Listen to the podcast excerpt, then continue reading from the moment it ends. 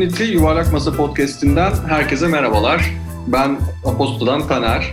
Bugün e, sizinle e, konuklarımızla birlikte yayıncılık alanında sürdürülebilir motivasyon üzerine konuşacağız. E, bu Yuvarlak Masa'da konuklarımız üretim kaydından Esra Hacı Kuleci, Planör'den Güneş Gencer ve Bahar Akçıoğlu ve Mixmac'ten de Onur Ateş olacak. Ben ilk önce e, konukları kısacık tanıyalım isterim. E, onlardan ufacık kendilerinden bahsetmelerini isteyeceğim. Sonrasında da özellikle bu pandemi döneminde yayıncılık alanında sürdürülebilirliği biraz farklı alanlarda konuşacağız. Neler yapıyoruz, nasıl ayakta kalmaya devam ediyoruz onunla ilgili e, sorularımıza cevaplar arayacağız hep birlikte. Esra'cı istersen senden başlayalım. Ufacık kendinden bahsedersen harika olur. Tamamdır. Öncelikle davet için çok teşekkür ediyorum. Bence çok güzel bir sohbet olacak. Konuda beni çok heyecanlandırıyor şimdiden. Ee, ben Ece, Üretim Kaydı podcast'im ve bültenin e, hem sunucusu hem de hazırlayanıyım. Podcast olarak başlayan e, süreç yaklaşık 3 aydır da Aposto bültenleri arasında. Bunun dışında da aynı zamanda fotoğrafla ilgileniyorum diyebilirim. Yine de kurumsal bir yerde pazarlamayla ilgileniyorum diyebilirim yani kısaca kendimi tatmam gerekirse. Harika. Ee, bahar ve güneş aranızda bir tercih yapmıyorum. Öyle e, doğal olarak e, birinizi, birinizi seçeceğim. E, sizin bu e, haber e, merakına e, düşüşünüz ve ondan önce de nelerle uğraşıyorsunuz? Ufacık sizi de tanıyalım. Bahar tamam, senden peki. başlayalım. Karışık olmasın. Tamam, haydi. Tamam, okey. Ee, ya aslında benim tamamen farklı bir iş hayatım ve farklı bir iş çizgim olmuştu geçen yıla kadar. E, bayağı ben e, bir perakendeciydim aslında. Yani marka yönetimi vesaire gibi şeyler yapıyordum. E, ama hani e, bir şekilde hayat beni e, sektörden ciddi anlamda soktu. E, ve böyle hani kendimi mutlu edecek, tatmin edecek neler yapabilirim derken spor yazıları yazmaya başladım. Aslında ilk önce Hürriyet.com.tr'de yazmaya başladım. Basketbol yazıları. E, sonrasında işte bu devam etti. Podcastlar vesaireler çektim bu nasıl evrilebilir diye düşünürken Güneş'le bir araya geldik ve e, yani biz rahatsız eden e, her şeyden konuşabileceğimiz bir mecra yaratmak istedik. E, konuşabileceğimiz değil ama aslında insanları etkileyebileceğimiz, birazcık daha farkındalıklarını geliştirebileceğimiz. Çünkü çok eksikliğini hissettik. Okuyacak kaynakları bulmakta çok zorlanıyoruz. Bunu yani yıllardır fark ettik fark ettiğimiz bir şeydi. Ee, biz dedik ki bunları derleyelim, toparlayalım, güzel bir bülten çıkartalım. Güneş'te öyle yola çıktık planörde. O zaman Güneş e, sana geldi. Sözü ben devralayım. evet sağ ol. Ee, aslında ya be, benim de e, normal şartlarda bu yayıncılıkla ve benzeri şeylerle pek ilgim yoktu. Ben e, şehir ve bölge planlama mezunuyum. Yıllarca e, hem özel sektörde hem de kamu sektöründe şey plancılık plancısı olarak çalıştım. Ee, yüksek lisansım sürdürülebilir kentsel gelişme ve kentsel dönüşüm üzerindeydi. Zaten master'ım da onun üzerine. Ee, bir süre çalıştıktan sonra ben 2017'de Hollanda'ya taşınma kararı aldım. Ee, öyle olunca tabii o sektör e, arka planda kaldı. Burada sektörle ilgili bir şeyler yapabilir miyim diye önce bir araştırmaya girince e, biraz da dil faktörü, işte Hollandaca bilmemek ve o kadar hızlı öğrenemeyeceğimi fark ettikten sonra bari dedim e, tezim vardı, tezi yazayım, onun üzerine odaklanayım. Sonra derken pandemi çıktı ve o süreçte acaba bu hem çevresel konularda hem de toplumsal konularda zaten background'umda bunlar var. Ya bunun eğitimi üzerine çok fazla şey okudum, öğrendim. Bununla ilgili neler yapabilirim düşünürken bir şekilde Bahar'la yollarımız kesişti. Gerçekten onda ayrı bir hikayesi var. Belki podcast'in ilerleyen dakikalarında ondan da bahsederiz. Ee, ya enerjimiz de ciddi anlamda uydu. E biz neden bu işe kalkışmıyoruz? Neden sadece kendimize saklıyoruz bu bilgileri? Biraz da insanlarla paylaşalım diye e, planörü kurmaya karar verdik. Ya aslında planör Bahar'ın fikriydi, o vardı. Ben biraz da dahil oldum ve o çerçeveye kendimi adapte ettim. Öyle diyebilirim açıkçası. Çok teşekkürler. Ee, Onur, e, sizin de e, Mixmac'te belki de böyle etkinliklere yetişemediğiniz dünyada e, etkinlik sayısı olarak müzik alanında belki de en fazla tür olan elektronik müzik alanında böyle odaklı bir yayınken bir anda böyle e, pandemiyle değişen e, bir yayıncılık serüveniniz var. Onun detaylarını öğreneceğiz ama e, öncelikle seni tanımak isteriz. Anar e, çok teşekkürler Yuvarlak Masaya davetin için öncelikle. Burada sizlerle olmak çok güzel. Ee, biz iki, iki buçuk yılı geride bıraktık. 2018 Kasım'da e, Mixmake markasını Türkiye'ye kazandırdık. İstanbul'da Future Forward Media şirketi bünyesinde faaliyet gösteriyoruz. Ben aslında yaklaşık 8 yıldır aynı zamanda elektronik müzik üreten birisiyim. Bunun da bir geçmişiyle beraber e, son yıllarda 2018-2015'ten sonra dans müziği kültürü ekosistemi Türkiye'de çok büyük bir büyüme gösteriyordu. Mixmag'in de Türkiye'ye açılma planları vardı. Bu ortak vizyonlar bir araya gelince 2018 Kasım'da e, Mixmag Türkiye'yi e, faaliyete geçirdik. Kasım 2021'de yani birkaç ay sonra 3 yaşımıza gireceğiz. Umarım yeni yaşımıza girdiğimizde ekosistem pandemi öncesi haline girer ve tüm paydaşlar e, eski enerjisiyle, eski sinerjisiyle, eski umutlarıyla e, hayatlarına devam eder diye ümit ediyoruz. Harika. Ee, hepimizin temennisi bu yönde. O zaman şöyle başlayalım isterseniz. Bugün burada aslında e-bülten üzerinden yapılan yayıncılıkla biz aslında sürdürülebilir motivasyonu sorgulayacağız. Aslında burada farklı tarzda olan, farklı tarzda işbirliğiyle üretim yapan yayınlar var. Planör ekibini tanıdınız burada iki kişilik dev kadrolar. Ee, bir burada tek kişilik bir dev kadro var üretim kaydından Ece. Bir yandan da burada e, global bir markanın sorumluluğunu Türkiye'de taşıyan ve orada yayıncılığını devam ettirmeye çalışan Mixmag var. Dolayısıyla farklı farklı alanlarda e, biz sürdürülebilir motivasyonu konuşacağız. Peki yani e, birazcık artık işin içerisine girelim ve temden biraz başlayalım. Bahar ilk sözü sana vereceğim. Sürdürülebilir motivasyon sana ne ifade ediyor? Bununla karşılaşınca ne düşündün? Hani e, burada çünkü böyle işin içerisine girdiğinde bir yerden sonra devamlılıkla e, kalite arasında çok ciddi tezatlar yaşayabiliyoruz. E, ve bazen seçim yapma noktasına da gelebiliyoruz. E, burada ayrımlar nasıl başlıyor? E, biraz böyle konuşalım bunun üzerine. Senin düşüncelerini merak ediyorum. Aslında bu sürdürülebilir motivasyon dediğin anda aklıma hiçbir şey gelmediğini söyleyebilirim. İlk sen bana hani, e, şeyi gönderdiğinizde, programı gönderdiğinizde e, sonrasında ama düşündükçe gerçekten hani Güneş ve benim e, durumumuzu o kadar güzel ifade ettiğini düşündüm ki ve böyle hani konu benim için bayağı bildiğim ve aslında çok konuşmak istediğim bir konu haline geldi. E, bence devamlılık ve kalite kocaman bir puzzle'ın birbirine geçen iki tane parçası. Yani aslında bu iki kavram e, tamamen kişinin nasıl bir yolda gitmek istemesiyle ilişkili biraz.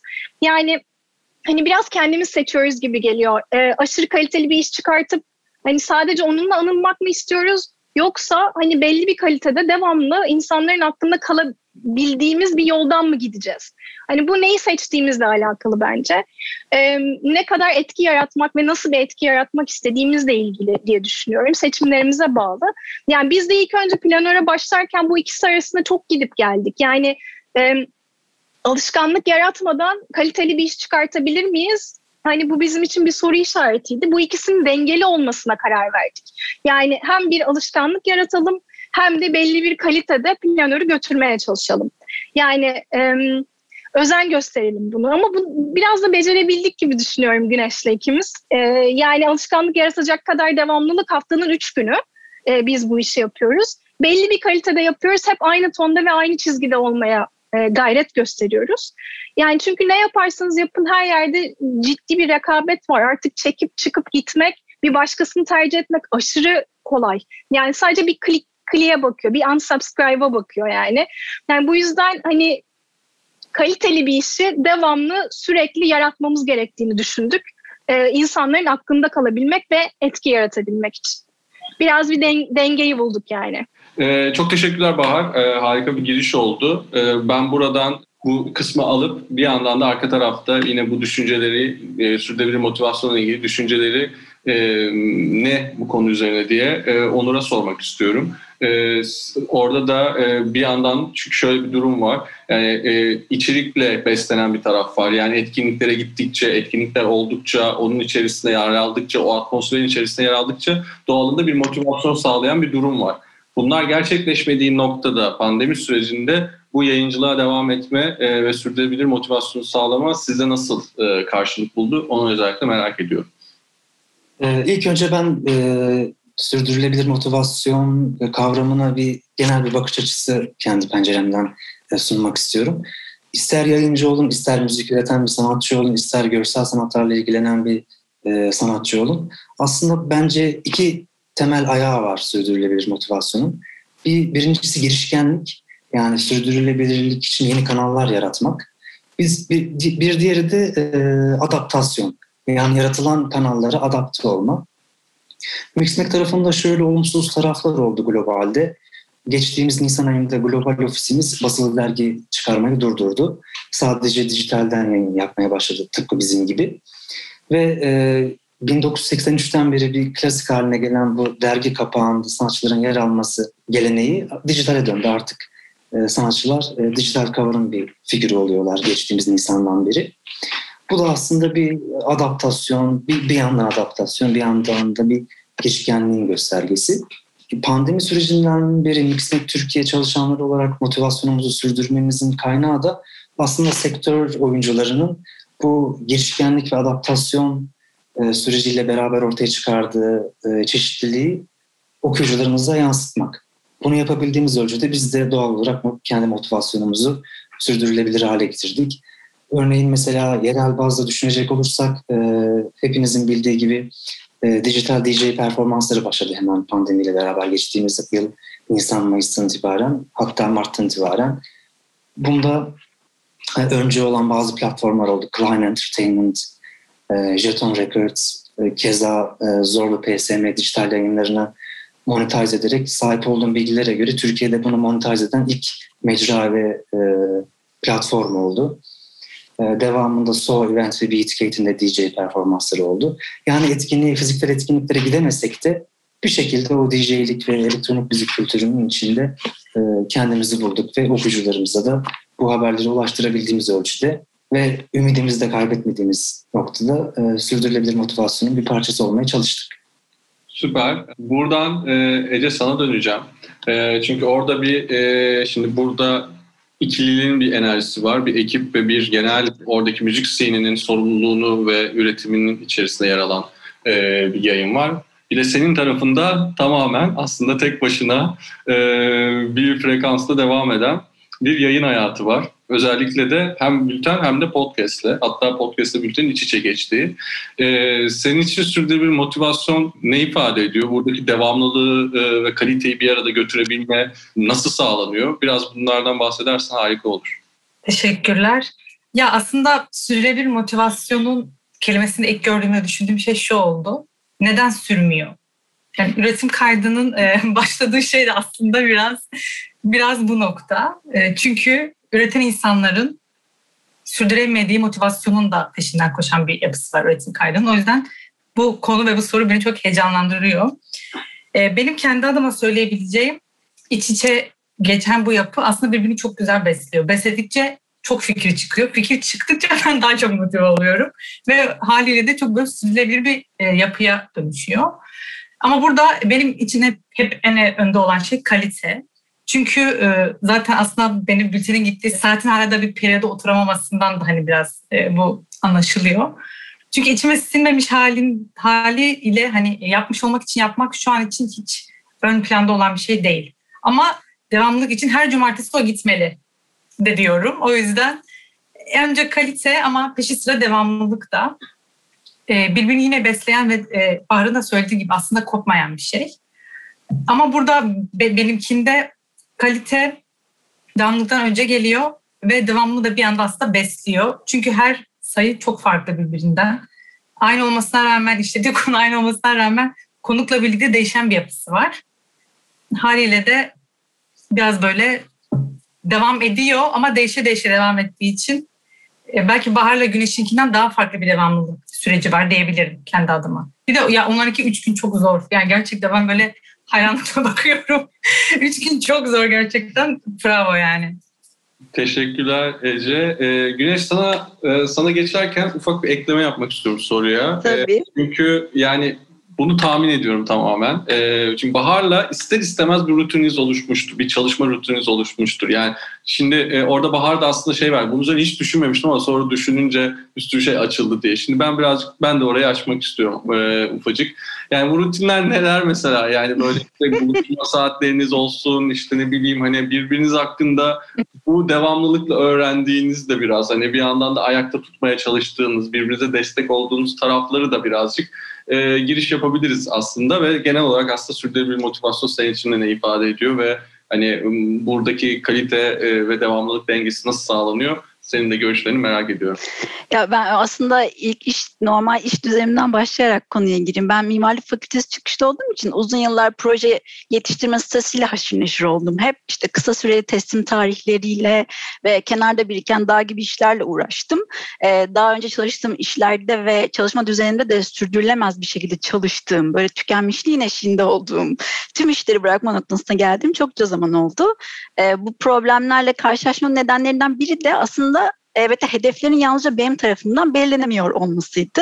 Şimdi planörde Bahar'la birlikte kurduğumuz bu düzenin içinde ilk şeyimiz böyle tabağımıza bitiremeyeceğimizi düşündüğümüz şeyleri almamaya çalışmak. Yani yapamayacağım kadar çok işi yüklenip de kendimi strese sokup tüketmemeye çalışıyorum aslında. Bahar için de geçerli.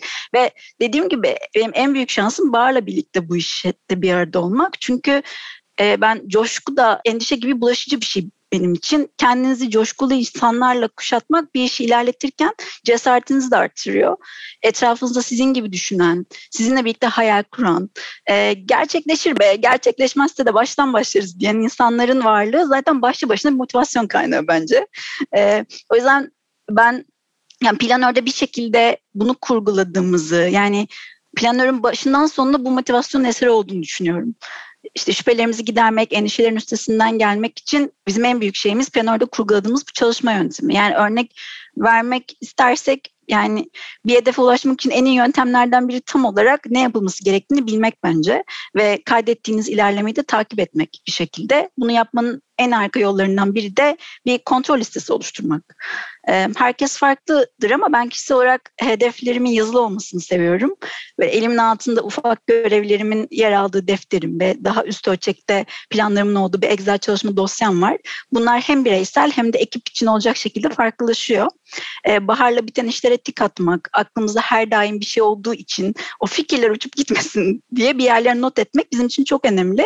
Zaten yani bu sistemin işlemediği bir noktada elimizin ayağımıza dolaşması ciddi anlamda büyük olasılık. Çünkü sadece iki kişiyiz ve her zaman yapılacak dünya kadar iş var. Bunun da farkındayız. O yüzden kendimizi ona göre planlıyoruz. Harika. Bu aslında benim bir sonraki e, soruma da birazcık cevap verdi. Aslında yaratıcı alanlarda sürdürülebilir üretim koşulları nasıl sağlanabilir diye e, aslında genel olarak biraz buna giriş yapmak istiyordum. Sen bu yazda buna da değindin. E, harika oldu. E, iki soruyu birden birazcık cevaplamış olduk. E, Onur aslında sen de birazcık burada reaksiyon almanın, dönüşebilmenin aslında çok değerli olduğundan bahsettin ama e, gerçekten bu yaratıcı alanlarda e, sürdürülebilir üretim koşulları ekip içerisinde gerçekten nasıl sağlanabiliyor? Burada burada iletişim özellikle önemli bir nokta. Biraz da senin bu konuda düşüncelerini merak ediyorum. Ee, ben e, üç temel unsur olduğunu düşünüyorum. Bir tanesi e, Güneş'in de değindiği gibi planlı olmak, bir diğeri ertelememek, yapılacak bir iş varsa hemen üzerine tik atıp yapmak.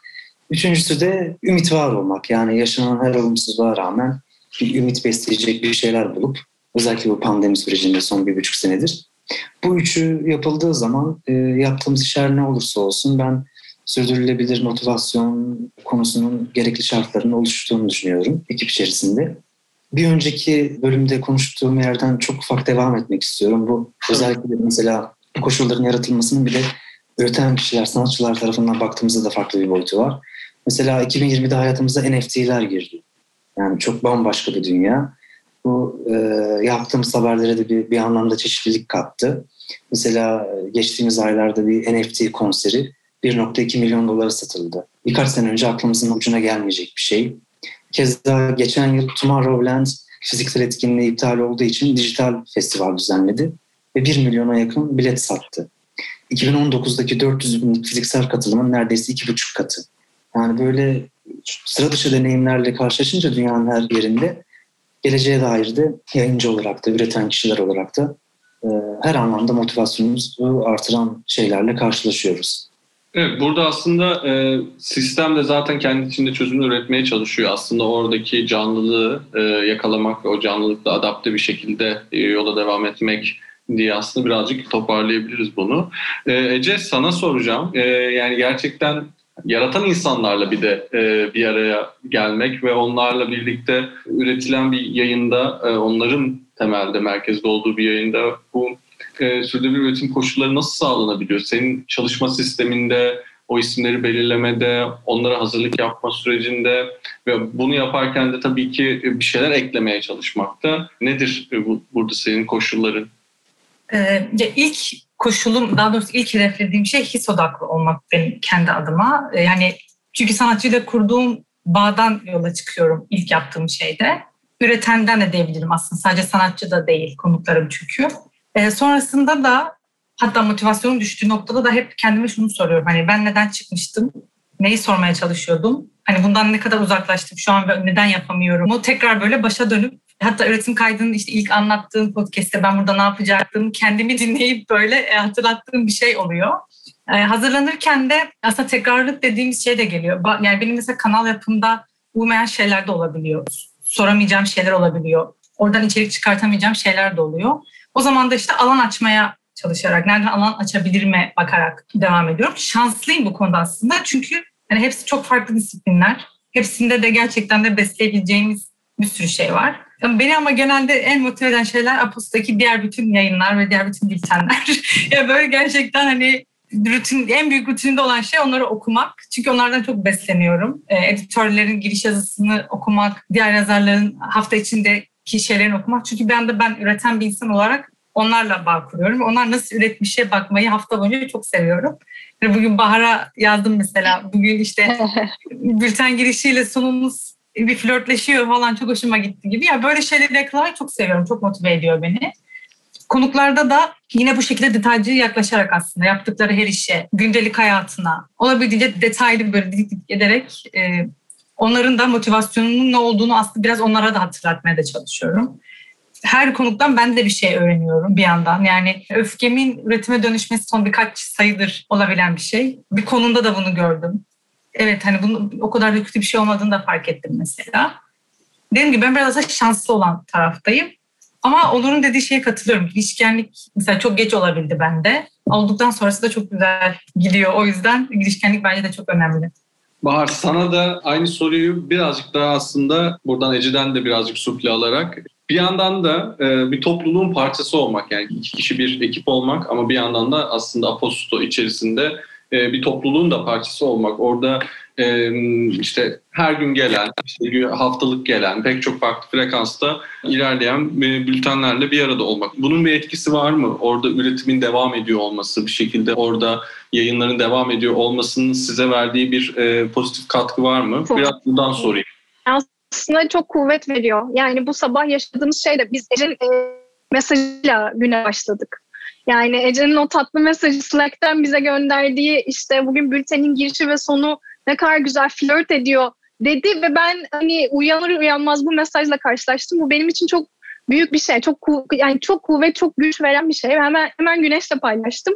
Ee, yani hani böyle bir komünitenin bir parçasıyız ve komünitede de aslında çok güzel bir iletişim kurmaya başladık.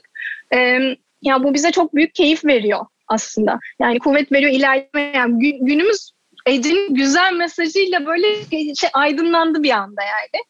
Ee, o yüzden hani bu e, pozitif taraflarından bir tanesi komünite olmanın. Ama onun haricinde dersen yani ben kendi kendimi motive edebilmeyi büyük şirketlerde çalışırken öğrendim. Yani büyük şirketlerde çünkü kimse gözünüzün yaşına bakmıyor. Yani e, kimse sizi böyle pohpohlamak veya işte motive etmekle uğraşmıyor. E, bu olumlu etkilerinden bir tanesiydi. E, o, o motivasyonu içeride bir yerlerde arayıp bulmayı öğrendim. Hani bunu da planöre yansıtmayı e, becerebildim en azından. Tabii ki de bir gücüm kuvvetim güneşte ekip olmaktan geliyor. Yani hem bu his beni ayakta tutuyor hem yaratıcılık ve inisiyatif kullanma e, bunların hepsi bir paket olarak benim e, motivasyonumun devamlılığını sağlıyor. Harika. Çok teşekkürler. Ee, şimdi o zaman birazcık da böyle minik yaşanmışlıklar üzerine gidelim. Tabii ki temelinde insanız ve burada motivasyonumuzu kaybettiğimiz noktalarımız olabiliyor. Bu noktalarda ve özellikle tekrarlı çalışmalarda çok da belli olmayan ama süreç içerisinde oluşan bir temel yorgunluk ortaya çıkıyor. Bu temel yorgunlukla e, bir anda karşılaşmak ya da baş etmek. E, burada bunları yaş, yaş, benzer örnekleri yaşamışsınız. Belki yoğunluğu değişmiştir, süreci değişmiştir, e, sebepleri değişmiştir ama Ece senden başlayalım. E, böyle bir an yaşadın mı ve böyle bir andan nasıl çıktın ya da böyle bir anı hiç yaşamadın ve bunu yaşamamak için aslında böyle kendine yol çizdin, nasıl korunuyorsun gibi böyle biraz itiraf olabilir, biraz yaşanmışlıklar olabilir ama hani e, böyle bunları duymak da güzel olacaktır. Çünkü bu podcast dinleyenler de muhtemelen çok fazla bununla ilgili e, empati kuran insanlar olacaktır diye düşünüyorum. E, tabii ki de çok fazla anım var. yani mesela ilk üç bültenin başlık yazma süreci, ya yani başlık bulma süreci çok sancılıydı. Yani başlık bulam yani ilk bültende mesela hazır yazı her şey yazı başlığı dört gün bulamadım mesela yani e, halbuki böyle içinde saklı bir şeydi. Şimdi e, son iki bültendir önce başlık çıkıyor. Başlık yazının temelini oluşturmaya başladı. Hani buradan buraya evrilmesi tabii ki de motive ediyor. E, tekrarlı da ya bu ara biraz böyle mental yorgunluk veren şey sürekli Zoom'da oluyor olmak. E, yani çünkü artık şey de oldu. Büyümesiyle birlikte ön görüşme de yapmak çok fazla gerekmeye başladı konuklarla. E, ne olduğunu anlatmak daha uzun. Hani bir ön görüşmeden sonra podcast'i planlamak. Yani bir hafta sonu kayda alıyorum. Sonraki hafta sonu aslında onu yazıyorum ve bir ayım tamamen aslında bir sayı için geçmiş oluyor gibi oluyor. Yani galiba bu biraz nefes aldırdığı için yormuyor. Yani gerçekten gün sonunda evet fiziksel olarak yoruluyorum. Ama zihnimde böyle durmayan bir şeyler var ve onları hani artık sunabileceğim insanlar var. Bir mecra var, bir alan var. E, podcast ilk başladığından bu yana çok farklı bir şeye evrildi. Hani sorular bile çok değişti yazılı bir şekil olduğu için. Tekrarlı kısmında aslında ben de aynı şeyleri yapmayı çok seven biri değilim. Bu da dediğim gibi her sayıda, her bölümde farklı bir soruyla, farklı bir kanalla kendini gösteriyor bence okuyuculara da. Bu beni de çok mutlu ediyor. Çünkü gerçekten ben de şey diyorum, bu böyle olmamalı, farklı olmalı. Çünkü bunda başka bir şey var ve bunu benim ön plana çıkarmam gerekiyor diyorum. Bu şekilde ilerliyor. Ee, onun dışında yani mesela ilk başta teknik şeylerde çok zorlandım. Arayüzde yazı yazabiliyor olmakta yani gerçekten mesela Türk dili mezunu ama yaptığım yazım hataları çok korkunçtu. Yani bu hani bu mesela çok rahatlıkla artık itiraf edebiliyorum çünkü hani insanız dediğin gibi olabiliyor yani. Ve hani o mental yorgunlukla yazıyor olmak. E, şimdi mesela bunu daha daha eline alıştıkça, daha e, daha çok böyle haşır neşir oldukça bu hataları da yapmamaya başlıyorsun. O yüzden böyle yeni bir bülten geldiğinde e, katıldığında yayıncılar arasında böyle heyecanla hemen o ilk sayıyı okumak istiyorum mesela. Hani ne yaptı? Hani böyle o gelişimi görmek falan çok hoşuma gidiyor benim. Şimdi böyle ortadan keşfettiklerimi de böyle özellikle ilk sayıya kadar okumak istiyorum. Tabii biraz bir üretim e, odaklı bir insan olmamla da alakalı üretim kaydını e, hazırlayıp insan olarak. Ama bunlar beni motive ediyor dediğim gibi. Hani Bahar'ın dediği gibi komünitede benim çok odaklandığım şey bu hem üretim kaydına da bunu görüyorum. İnsanları motive etmek için bir şey iyi geliyorsa başka birine bunu söylemeli, çekinmemeli diyorum. Yani evet okudum bu sabah planörü ve bu benim çok hoşuma gitti. Neden yazmayayım ki? Yazayım yani. Ne olacak değil, değil mi dedim ve yazdım. E bu sayede çok insanla da tanışmış oldum yayıncılardan. O yüzden e, beni çok motive eden şey bu. Çok teşekkürler. Ee, yani ufacık bir ben de destek girmek istedim. Tabii tepkisiz kalmayayım. İyinin paylaşılmaya en çok ihtiyacı olduğu, iyiliğin paylaşılmaya en çok ihtiyacı olduğu dönemlerden geçiyoruz her açıdan. Dolayısıyla gerçekten de çok da böyle iş e, iş içerisinde de iş kültürümüzde çok olan bir şey değil bu. Dolayısıyla bence iyiliği de iyi de takdir etmeyi, paylaşmayı, söylemeyi esirgememek önemli diyorum ama şu an aklıma komik bir soru geldi. E, Bahar'a onu yöneltip. E, Güneş'le hiç yan yana çalıştınız mı ya da karşılıklı bilgisayarda çalıştınız mı? Şimdi cevaba çok güleceksin zaten burada.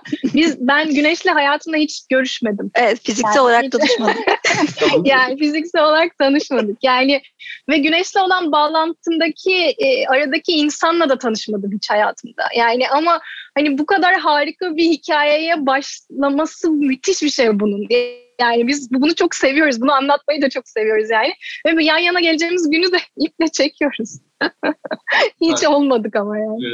Evet, çok merak ettim yani hani böyle karşılıklı açıp yazıyor muyuz bülteni falan ne yapıyoruz gibi bir çalışma merak ettim. Peki oradan e, yani oradan bağlayarak aslında devam evet. edelim. E, buna rağmen bu tekrarlı çalışma sürecinde e, sizin de e, hem yorgunluk olarak hem bu yoğunluk olarak bunda nasıl başa çıkıyorsunuz? Nasıl bir yönteminiz var? Birbirinizi e, mesela yaşadığınız konularda çok şeffaf bir şekilde paylaşarak mı e, bu, bunları? Nasıl bir yöntemimiz var? Çok merak ediyorum. Yani biz e, anlamsız hırslara bir kere sahip değiliz. O yüzden gidebileceğimiz yeri çok iyi biliyoruz. Yani motivasyonumuz e, yapabildiklerimiz, yapabileceklerimizi aşmıyor. Hani mantığımız da devreye giriyor çoğu zaman. Yani hedeflerimiz çok ulaşılabilir.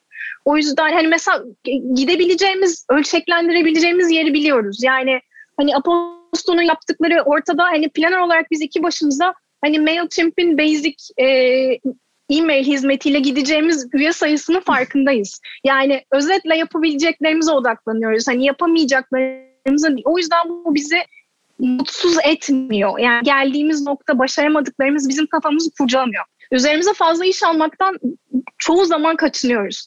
Yani sınırların farkında olmak, sürdüremeyeceğimiz şeyleri bilmek, havlu atmaktansa yani bunu yapmamayı tercih ediyoruz. Yani mesela geçenlerde bir e, video işbirliğine başladık. Çok da mutluyuz.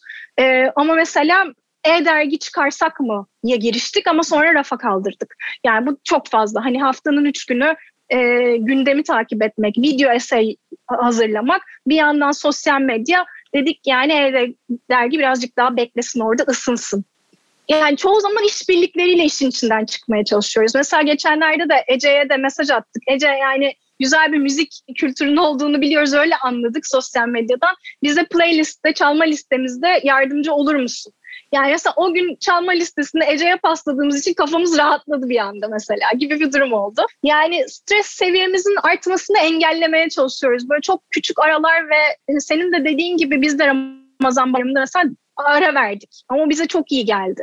Yani iş planımızı tekrar gözden geçirdik e, sosyal medya takvimimizi bir çalıştık. Çünkü yani kafamızı işten kaldırabildiğimiz anlarda strateji geliştirebiliyoruz. O bizi çok rahatlatıyor. Elimiz ayağımızda dolanmıyor dolayısıyla. E, geri bildirim vermeye bayılıyoruz birbirimize bu arada. Yani hani kötüyse kötü, iyiyse iyi. Yani övgü saatimiz diye bir şey var. Övgü saati başladı diyoruz. Birbirimizi övmeye başlıyoruz. Yani çok iyi yaptık, çok hani çok iyi yedik diye bir şey vardı. İyi yedik bugün. Çok iyi yaptık. Bülteni çok iyi yaptık. Bugün çok iyi bülten falan diye böyle birbirimizi gazladığımız zamanlar oluyor. Yani görevleri parçalara ayırmayı da seviyoruz. Hani bu şöyle bir şey. Yani mesela sosyal medya takvimini illa bir yıl yapmak zorunda değiliz. Ay ayda ilerleyebiliyoruz. Üç aylık yapabiliyoruz. O gün nasıl hissediyorsak, o gün neyi yapabileceksek yani o kapasitemize göre hareket ediyoruz. Yani e, budur herhalde. Çok çok iyi. Çok iyi içgörüler aldık. Ben çok iyi tüyolar da aldık. Teşekkürler. Ee, oradan da bir, bir bölümü alıp aslında Onur'a da birazcık onun üzerinden sormak istiyorum. Onur e, ya burada işbirliklerinden bahsetti. Yani bence hem sektörel açıdan da yani yayıncılık tarafında da bir yandan da bu işbirlikleri hep değerli. Hem daha iyi içerikler oluşturmak açısından hem farklı yönleri kapsama açısından. Sen de birazcık buna değindin açıkçası. Sen burada bu aynı soruyu soruyorum. Buradaki tekrarlı yayın içerisindeki dinamikleriniz nasıl? Oradaki kendi ekip içi motivasyonu koruma nasıl ve burada işbirliklerin rolü ne? Orada e, bununla ilgili de ne söylemek istersin? Merak ettim. Elbette. E, yayına ilk başladığımız sıralarda bizi en çok zorlayan e, konulardan biri normal haber içeriklerimizden bir miktar daha fazla iş yükü gerektiren röportaj içeriklerinin hazırlanıp paylaşılmasıydı. Eğer yabancı bir sanatçıyla veya bir endüstri bileşeniyle röportaj yaptıysak bunun bir çeviri e, fazla oluyor. Çeviriden sonra sosyal medyada belki bazı anekdotları çekip bunları bir süzme fazımız oluyor. Bu seçtiğimiz anekdotların Instagram'da özellikle biraz daha görsel anlamda çekici hale gelmesi için bir görsel tasarım fazla oluyor. Sonuçta da e, sosyal medyada paylaşılması fazla oluyor en sonunda. Bunları Bahar'ın dediği gibi iş bölümünü doğru yaptığımız e, noktaya geldiğimiz zaman bu yorgunlukla baş edebilir e, hale geldik ve herhangi bir gecikme yaşamadan e, planladığımız şekilde ilerlemeye devam ettik. Bir de bizim biliyorsunuz web sitemiz haricinde yoğun bir sosyal medya paylaşımı takvimimiz olduğu için yine ilk başlarda yaşadığımız sıkıntıyı Creator Studio'da paylaşımları önceden kurarak açtık. Aynı keza Twitter paylaşımlarımıza TweetDeck'ten önceden kurarak herhangi bir gecikme yaşamadan e, önceden planladığımız gibi paylaşımlarımızı yapıp içeriklerimizi okurlarımızla buluşturmaya zamanında e, başladık. Özetle bizdeki bu durum bu şekilde ama genel anlamda sektörde de dediğim gibi işbirliği çok önemli bir hale aldı özellikle pandemiden sonra. Mesela Beatport geçtiğimiz yıl Mart-Nisan gibi Reconnect adlı bir e, canlı yayın serisi başlattı. Dünyanın dört bir yanından hatta böyle bazıları 2-3 gün süren kesintisiz canlı yayınlarla hem bağış topladılar hem de bu toplanan bağışlar o performans sergileyen DJ'lere eşit bir şekilde dağıtıldı. Bizim sektörde yani işbirliği gerçekten önemli bir göstergelerden biri oldu pandemiden itibaren. Çok teşekkürler Onur. Ee, Güneş biraz da kapanışa doğru geçiyoruz. Sana e, sana da soruyu birazcık çevirerek sormak istiyorum. Çünkü Bahar bence bayağı bir tüyo verdi. Evet, evet. Çok da ayrıntılı anlattı. Ee, peki şöyle bir durum da var. Bu da şimdi tekrarlı olmanın, tekrar etmenin tabii ki bir temel yorgunluk e, seviyesini arttırdığı bir gerçek. Ama şu da var. Bir şey üzerine tekrarı düşünmenin e, onun detaylarına inme ve onu aslında çok daha detaylı hale getirip çok daha e, öznel e, ve özgün bir forma getirme avantajı da var. E, sizin haftada üç kez e, bir yayın oluşturuyor olmanın, e, bu tekrarın katkıları ne oldu pozitif açıdan? Biraz bunu merak ettim. E, eklemek istediğim bir şey varsa tabii onları da ekleyebilirsin ama ben hani soruyu biraz buraya yönlendireyim. Sizde çünkü tek, hani tekrardan bahsediyoruz. Sizde tekrar en fazla olan e, ve bunun aslında pozitif yanları da vardır diye düşünüyorum. Biraz pozitifte bitirmek istiyorum açıkçası. yani aslında biraz ben başından itibaren alayım. Yani ilk başladığımız ve gelişme sürecinden başlayayım. Ee, şimdi ulaşmaya çalıştığımız hedef ne olursa olsun muhtemelen neden başaramayacağımıza dair uzun bir neden listesi her zaman sunabiliriz. İşte bu şüpheler aklımızın bir köşesinde kalıyor ve motivasyonumuzu sürekli yiyip bitiriyor. Ee, ancak ben bu gibi durumlarda böyle şüpheleri gidermemize, gidermeme yani yardımcı olacak böyle evetle başlayıp ama ile devam eden bir düşünce yöntemiyle bunların üstesinden gelmeye çalışıyorum. Mesela biz bir dijital haber bülteni yaratma hedefiyle yola çıktığımızda kendimize ilk sorduğumuz şey e, ikimiz de gazetecilik background'una sahip değiliz. Bu işe girişmemiz ya da altından kalkmamız nasıl mümkün olacak oldu. E, bu sorun ardından şu geliyor. Evet gazeteci değiliz ama e, iyi birer okuyucuyuz ve okuduklarımızı herkesin daha iyi, daha, daha iyi ve daha kolay anlayabileceği, okurken daha keyif alabileceği bir formatta sunma yeteneğine de sahibiz. Yani biz hala hazırda bir okuyucu olarak sorunu bulduğumuz sistemi kendi dokunuşumuzla bir ucundan değiştirebiliriz dedik. Yani haberleri süzerken de zaten belli bir sistem üzerinden yapıyoruz dedik. Yani gündemi takip ediyoruz evet ama gündemdeki o saf siyaset, saf ekonomi, saf politikadan biraz arınarak haberleri derlemeye çalışıyoruz. İşte e, insanların e, her gün gözüne çarpmayan böyle çevreye, topluma, insan ruhuna hatta e, faydalı olabilecek ne tarz şeyler var diyerek bunları süzüyoruz. E, bunları süzdükçe, bunları yazdıkça e, doğal olarak bu hem haberlerden besleniyoruz hem insanlara aktarmak için biraz daha fazla motivasyon elde ediyoruz. Yani çünkü yani sürdürülebilirlik bence hem durmayı, dayanmayı hem de devam etmeyi içeren bir kelime. Yani bir şeyin belli bir seviyede tutulduğu süreç ya da süreçleri kapsıyor. Böyle sürdürülebilirliğin merkezinde de bu yaratıcılık var ve beslendiğimiz şeyler de hep bunlardan kaynaklı. Mesela e, yaratıcılığı böyle özel bir tür yenilenebilir kaynak ve insan yeteneği olarak bakarsak hepimizin bu problemin üstesinden gelmek ve yaptığımız işi sürdürülebilir kılmak için de buna ihtiyacı var. E, tabii e, ek olarak aslında Bahreyn'kinde şunu yapabilirim ben. Yani bilmiyorum çok mu klişe gelir tabii de. E, yani sürdürülebilir bir üretim için en önemli ve gerekli şeylerden birinin mola vermek olduğunu düşünüyorum ben. Yani mesela bu bilgisayar oyunlarında sağlığınızı, mutluluğunuzu belirten çubuklar çıkar ya kafanızın üzerinde. o ilerleme çubuklarındaki oranları yükseltmek için e, dinlenmeniz, beslenmeniz veya tatile çıkmanız gerekiyor. E, bu basit mantıkla her zaman hedefinize ulaşmak için sadece çabalarsak er ya da geç tükeniriz. Aslında bence pek de mümkün değil. O yüzden kendinize olabildiğince vakit ayırmak gerekiyor. Yani üreten her insan için e, gereklilik olduğunu düşünüyorum bunun. Yani mola vermeyi bilmek, ne zaman durmamız gerektiğini bilmek bizim için değerli bence. Ben çok teşekkür ederim. Çok çok keyifli bir sohbet oldu. Açıkçası da kapanışı da aslında dinlenmeyi bilmek noktasında gerçekleşti. Bu da bence böyle üstüne düşünülüp bu podcast'in de bir, bir tarafında temel taşlarından biri olabilir diye düşünüyorum. Da dinleyicilere sesleniyorum burada. Yuvarlak Masa'nın yayıncılık alanında sürdürülebilir motivasyon konulu podcast'ini dinlediniz. Ee, burada bizde planör ekibi, üretim kaydı ve Mixmek bizimle birlikte oldu. Kendi alanlarında sürdürülebilir motivasyon e, tarafındaki deneyimlerini, düşüncelerini bizimle paylaştılar. Ben tekrardan katılımınız için çok teşekkür ediyorum. Biz teşekkür, Biz teşekkür ederiz. teşekkür ederiz. Görüşmek Teşekkür ederiz. Görüşmek üzere. Hoşçakalın.